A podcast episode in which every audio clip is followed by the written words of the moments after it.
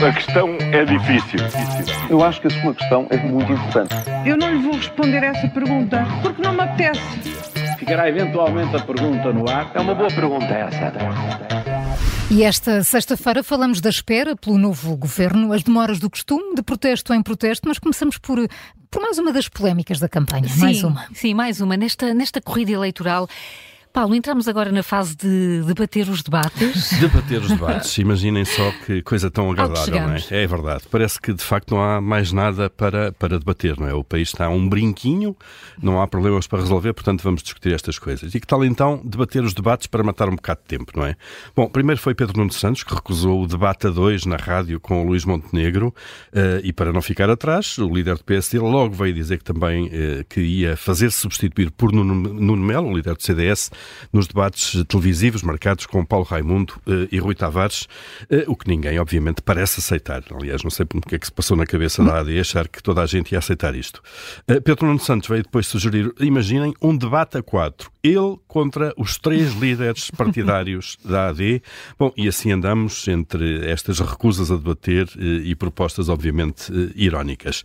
Ah, e para acrescentar a isto, o Conselho Nacional da Juventude não faz por menos, ou não fez por menos, e veio criticar todo o modelo de debates.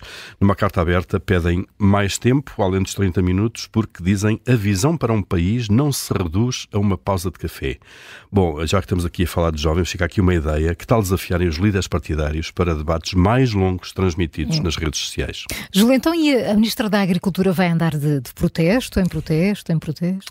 É, já não é a primeira vez, eh, já não é a primeira vez e promete não ser a última. A Ministra da Agricultura em gestão anda numa roda vida, viva com reuniões à distância ou presenciais com os agricultores. Já está prometida mais uma para segunda-feira. Ontem foi videoconferência, na segunda vai lá mesmo, a Macedo Cavaleiros, porque ontem cortaram a estrada.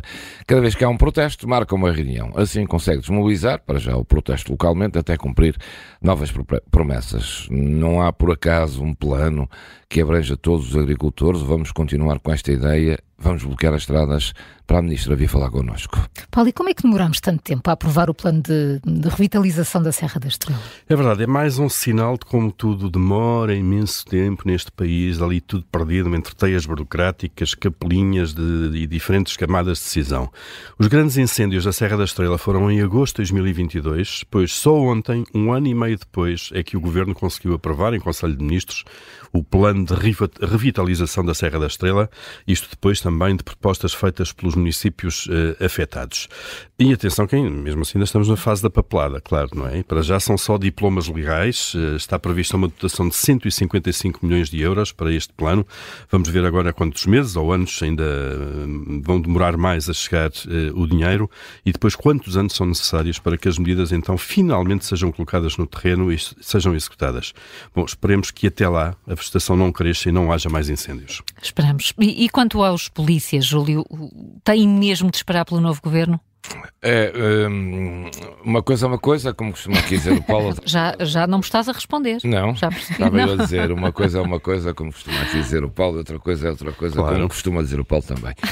Os agricultores são os agricultores e os polícias são os polícias. Se os agricultores conseguem reuniões, já os polícias o máximo que têm recebido é ameaças e conselhos para não perderem o apoio público e não exager- exagerarem nas ações de luta. Sobretudo, nem pensar em tocar nas eleições de 10 de março. Para, para além, claro, de ouvirem sempre a mesma desculpa. Governo em gestão não pode deixar uma mochila pesada para o próximo executivo. Continuo a achar, mas é só mesmo um palpite, isto tem tudo para correr mal e agravar-se. A questão é difícil. Eu acho que a sua questão é muito importante. Eu não lhe vou responder essa pergunta porque não me apetece. Ficará eventualmente a pergunta no ar. É uma boa pergunta essa.